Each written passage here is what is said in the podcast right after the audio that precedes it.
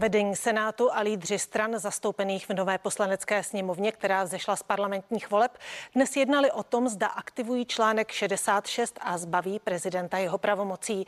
Reagovali tak na včerejší informace z ústřední vojenské nemocnice, že prezident není schopen vykonávat pracovní povinnosti. Aktuální situaci rozebereme s politologem a politickým komentátorem Jiřím Pehem. Dobrý den, díky, že jste s námi ve spojení. Dobrý den. Z dnešního eh, jednání vedení Senátu a předsedů parlamentních stran vyplynulo, eh, že Senát by o zbavení Miloše Zemana pravomocí jednal 5. listopadu, eh, sněmovna pak 10. listopadu po ustavující schůzi. Je to dostatečně rychlé?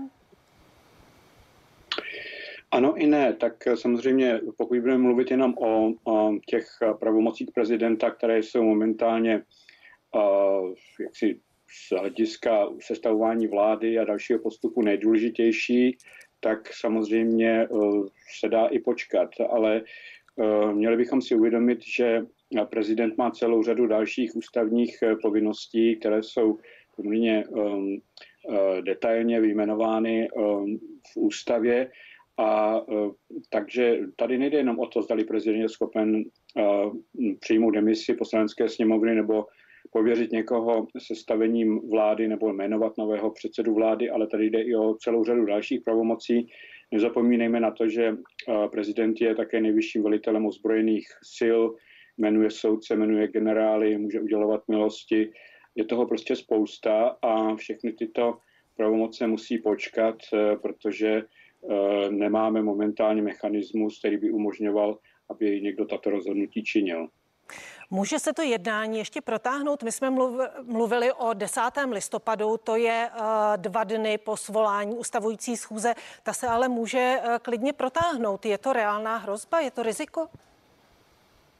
No ano, je to, je to riziko. Samozřejmě ta ustavující schůze, a známe to i z minulosti, může trvat třeba i několik týdnů, když na to přijde, když se ty strany tam nedohodnou, tak eh, to se celé může velmi protáhnout a během celé této doby eh, bychom byli v podstatě bez prezidenta, tedy bez někoho, kdo, eh, jak už jsem řekl, nedělá jenom ty základní ústavní kroky při sestavování vlády nebo rozpouštění sněmovny, ale také má prostě celou řadu dalších povinností, včetně třeba podepisování nebo odmítání zákonů. Takže Eh, je to, je to velmi, řekl bych, riskantní situace eh, a to, že politici nejednali dostatečně rychle, že řekli, že se vlastně nic nebude dít až do toho 8. listopadu, to já osobně považuji za vzhledem těm zprávám, které jsme obdrželi z ústřední vojenské nemocnice, tak to považuji za dosti riskantní. Vy jste říkal, že je to riskantní situace. V čem je to riskantní situace? V tom, že by se mohl podpis prezidenta objevit pod nějakou listinou. Je to v tuto chvíli ještě možné? Eh, tak samozřejmě prezident eh, má na stole celou řadu zřejmě ústavních eh, kroků, které by měl udělat. Není tomu přeci tak, že by prezident jednou za měsíc udělal nějaký ústavní akt, Eh, může samozřejmě některé ty méně důležité nebo ty, které eh, nevyžadují nějaké dodržení nějakých lhůt, tak může samozřejmě odložit. Ale eh, jak už jsem řekl, je to ku příkladu také nejvyšší velitel ozbrojených sil. Představme si čistě teoreticky, je to samozřejmě opravdu jenom teorie, že by Česká republika se odstla v nějakém konfliktu s jinou zemí a nemáme tady momentálně funkčního velitele, nejvyššího velitele ozbrojených sil. Když se vrátíme k těm listinám, eh, co ty listiny, které už prezident podepsal, vlastně eh, jmenoval eh, před pár dny předsedu krajského soudu v Brně, podepsal svolání sněmovny, ustavující schůzy sněmovny. Co ty listiny, které podepsal i třeba předtím? Ty, které podepsal předtím, tak samozřejmě eh, ty budou platit, o tom není pochyb. Eh, některé z nich možná třeba čekali na to, až je spolu podepíše premiér, protože v celé řadě věcí má eh, premiér jaksi právo nebo povinnost spolu podepsat. To se týká konec konců třeba i udílení státních vyznamenání, která by měla být udílena za zhruba týden a to je e, sice věc, kterou navrhuje prezident a rozhoduje prezident, ale spolu, premiér. Takže to jsou, to jsou samozřejmě rozhodnutí, která třeba už byla učiněna před nějakou dobou a asi byla a čekala prostě jenom na podpis premiéra. Ale pak jsou rozhodnutí, které, která prezident může, které může prezident udělat sám. A pak samozřejmě je otázka, zdali je to, řekl bych, z ústavního hlediska, správního hlediska čisté. Ta, to rozhodnutí o jmenování krajského, předsedy krajského soudu, to je, řekl bych, trochu nejasné z toho důvodu, že nevíme, zdali prezident to opravdu podepsal před tím, než se dostal do nemocnice, anebo zdali to jeho podpis má být v době, kdy už byl v nemocnici na, na jednoce intenzivní péče. No a ten druhý podpis, ten je samozřejmě velmi sporný, protože na jedné straně jsme dostali od ústřední vojenské nemocnice zprávu, že prezident nemůže vykonávat pracovní činnost. Na druhou stranu o den poté, co o tom byl informován kancléř, tak eh, se prezident údajně podepsal na tu listinu, dokonce si kvůli tomu zavolal eh, předsedu sněmovny Vondráčka, eh, takže to je velmi, velmi podivné a je zcela myslím, na místě, aby to vyšetřila i policie, protože tam se mohlo jednat o o zneužití pravomocí veřejného činitele kolím prezidenta. Podle Petra Fialy, lídra koalice spolu, ještě před odebráním, případným odebráním funkcí Miloši Zemanovi, bude chtít nová sněmovna další stanovisko ústřední vojenské nemocnice. Je to na místě? Eh, je to na místě, jestliže chtějí čekat eh, s tím, eh, s tou aktivací článku 66 až tedy do, do svolání nové sněmovny, tak asi by bylo na místě, protože to je až za více než dva týdny, tak by asi bylo na místě se znovu ústřední vojenské nemocnice zeptat, zda se prezident do té doby ne, neuzdravil do té míry, že by byl schopen vykonávat některé základní ústavní akty ale eh, a myslím si, že to je také rozumné z hlediska eh, jaksi eh, politické hygieny, protože už tady vidíme tendence například u hnutí SPD tu věc nějakým způsobem schazovat s tím, že je to hm, jakýsi pokus o ústavní půjč nebo něco podobného. Takže opravdu je třeba postupovat jasně, transparentně a, pokud, a opatrně. Takže pokud sněmovna opravdu eh, bude chtít a Senát budou chtít jednat až v té době okolo eh, konce této eh, nebo svolání té nové sněmovny, tak si myslím, že je na místě se znova dotázat ústřední vojenské nemocnice. Mým dnešním hostem je politolog a politický komentátor Jiří Pehe.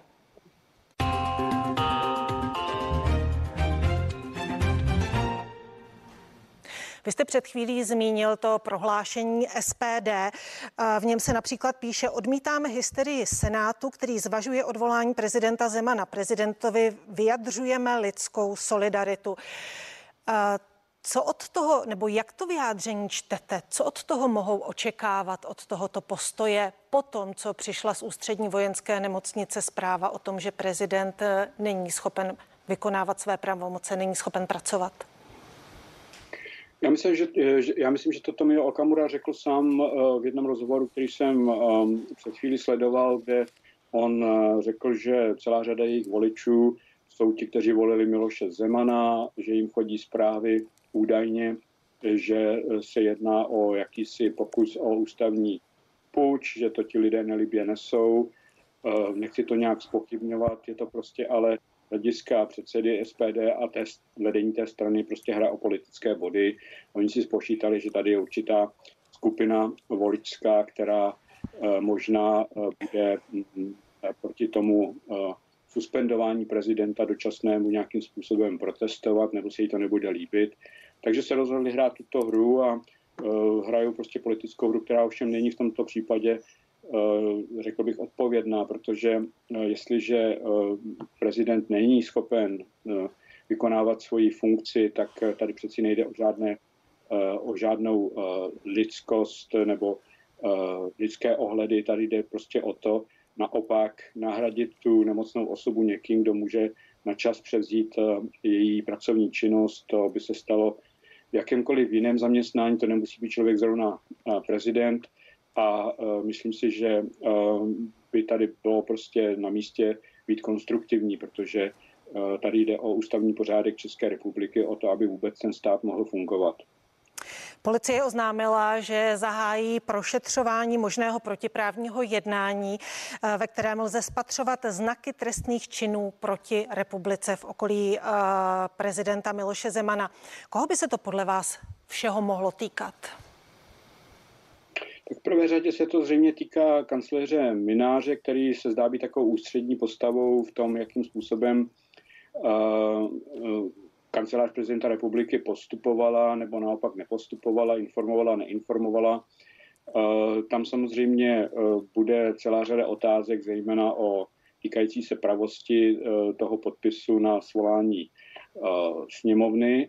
To je jedna věc. A druhá věc je potom, zdali kancléř Minář tím, že obdržel zprávu od vedení nemocnice o stavu prezidenta, tedy o tom, že není schopen vykonávat pracovní činnost a přesto Eh, tam svolal tu zkusku s mm, předsedou sněmovny Vondráčkem a dalšími lidmi, kteří tam byli.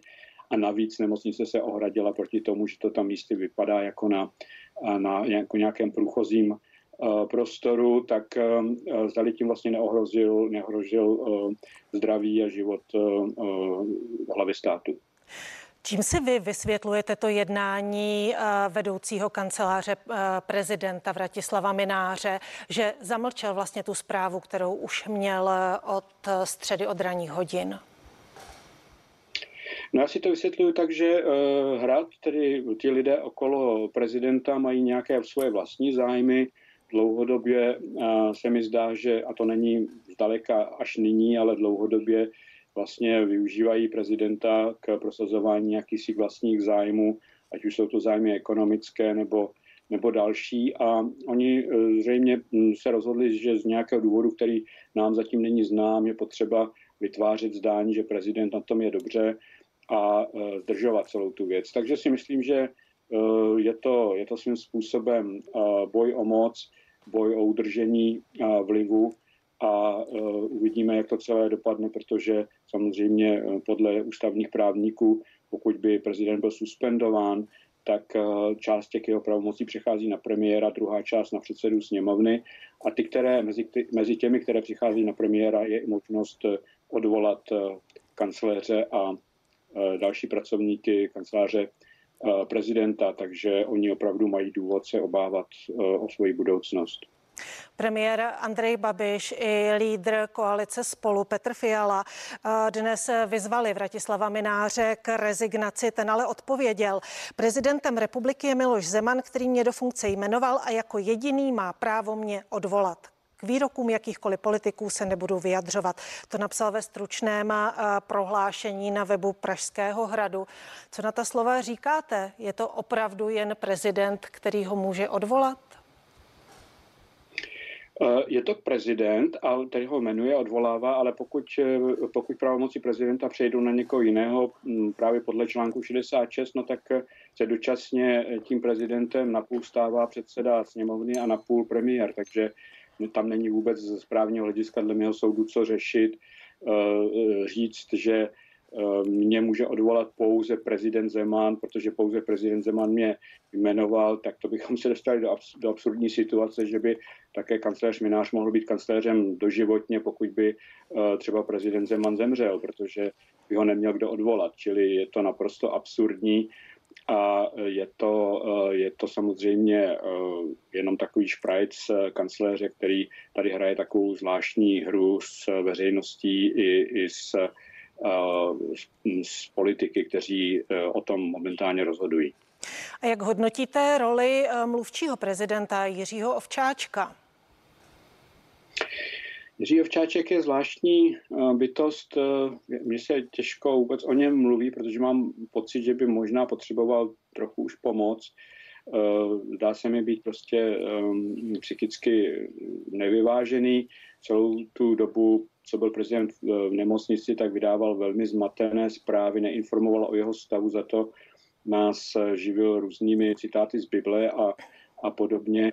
Eh, je to, je to opravdu skoro jakoby absurdní eh, podívaná eh, a taky si protiřečí, protože když se tedy ozvaly hlasy, že by se to, co se děje okolo prezidenta, mělo vyšetřovat jako zločin proti republice, tak se najednou Jiří Ovčáček ozval s tím, že za prezidentem po celou tu dobu, co je v nemocnici, vůbec nebyl, tedy že ve ústřední vojenské nemocnici vůbec nebyl, ale přitom nás informoval o tom, že prezident jí jakési buchty a, a vinou klobásu, takže jsou tam rozpory e, a je to, je to skoro, řekl bych, e, od úroveň kohokoliv seriózního momentální Jiřího Ovčáčka nějak komentovat.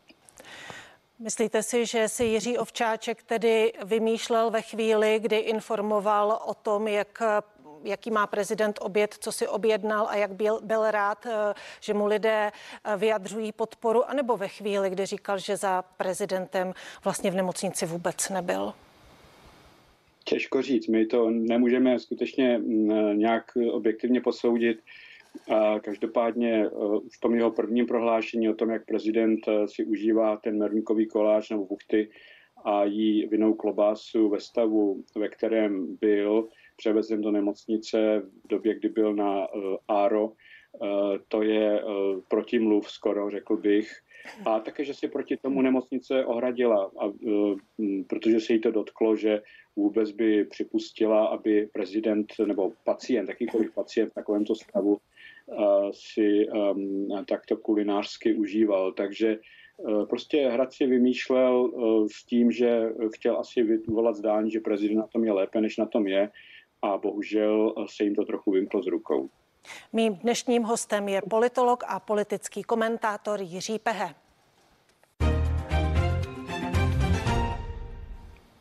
Když se ještě jednou podíváme do okolí eh, prezidenta republiky, konkrétně na Martina Nejedlého, eh, poradce prezidenta, ministr zahraničí Jakub Kulhánek ho dnes eh, vyzval, aby odevzdal svůj diplomatický pas. Poradce řekl, že se pasu vzdáš, k tomu bude vyzván písemně. Měl ho vůbec mít?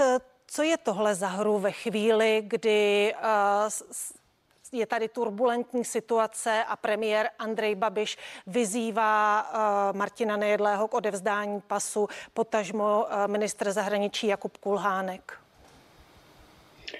My dlouhodobě víme, že Martin Nejedlý nebyl ani v pracovním poměru na hradě. To znamená, on tam působil jako takové libero, údajně jako poradce prezidenta, měl tam svůj kancelář, ale přitom Eh, nebyl státním úředníkem, nebyl v nějakém pracovním poměru. Eh, a eh, z toho já soudím, že také neměl dostat diplomatický pas, protože pokud by diplomatický pas měl dostat kdokoliv, koho ústavní činitel označí za svého poradce, bez toho, že by ten poradce ovšem měl nějakou institucionální vazbu na, na eh, toho ústavního činitele, že by byl, eh, jak už jsem řekl, ku příkladu ve služební nebo zaměstnaneckém poměru, tak je to opravdu, opravdu sporné. Já sám jsem působil po boku prezidenta Havla a nedokážu si představit, že bychom rozdávali diplomatické pasy lidem, kteří prostě neměli nějaký oficiální pracovní poměr v kanceláři prezidenta. Může právě ta současná eh, situace okolo prezidenta zkomplikovat ještě povolební vyjednávání? Já myslím, že eh, pokud jde o ty dvě koalice, tak ty se, ty se, jedna, ty se myslím, chovají velmi konstruktivně. Eh, povolební vyjednávání by to mohlo zkomplikovat ku příkladu tak, že prezident by se uzdravil do té míry, že by vstoupil zpátky do toho vyjednávání o příští vládě a řekl by prostě já jmenuji Andreje Babiše. Andrej Babiš sice říká, že by to pověření odmítnul, ale eh, to bychom viděli až v tom okamžiku, kdyby ho prezident chtěl opravdu pověřit. No a pak si můžeme představit i úplně absurdní situaci, která vychází z, logik, z logiky výroku prezidenta před eh, volbami, kdy on říkal, že pověří sestavení vlády předsedu vítězné strany a že nebude brát ohled na koalice, protože ty on neuznává. Takže pokud by odmítl eh, pověření Andrej Babiš, co by předseda nejsilnější strany, tak pokud se nemýlím, tak druhou nejsilnější stranou, pokud budeme brát úvahu jenom strany, nikoli v koalice, je SPD. Takže bychom se mohli třeba nadát eh, zcela absurdní situace, kdy prezident, když to ne, nebude chtít Andrej Babiš, jmenuje Tomia Okamuru. Máme poslední půl minutku, jenom se zeptám, eh, vidíte někde nějaký zásadní bod, na kterém by se mohla, mohla tříštit povolební vyjednávání mezi oběma koalicemi, o kterých jste mluvil? Poprosím krátce. Uh, myslím si, že těch, ano, tak myslím si, že těch programových bodů je tam několik, ale zdá se, že na tom pracují v celku ve schodě.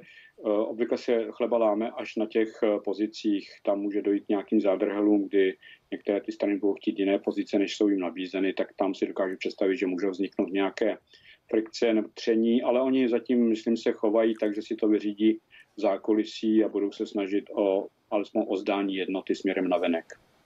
Mým dnešním hostem byl politolog a politický komentátor Jiří Pehe. Díky za to. Děkuji, nashledanou. Všechny aktuální informace přinesou další zpravodajské relace a už za chvíli bude následovat pořad Co Čech to politik. Tak se dívejte a užijte si hezký zbytek dne.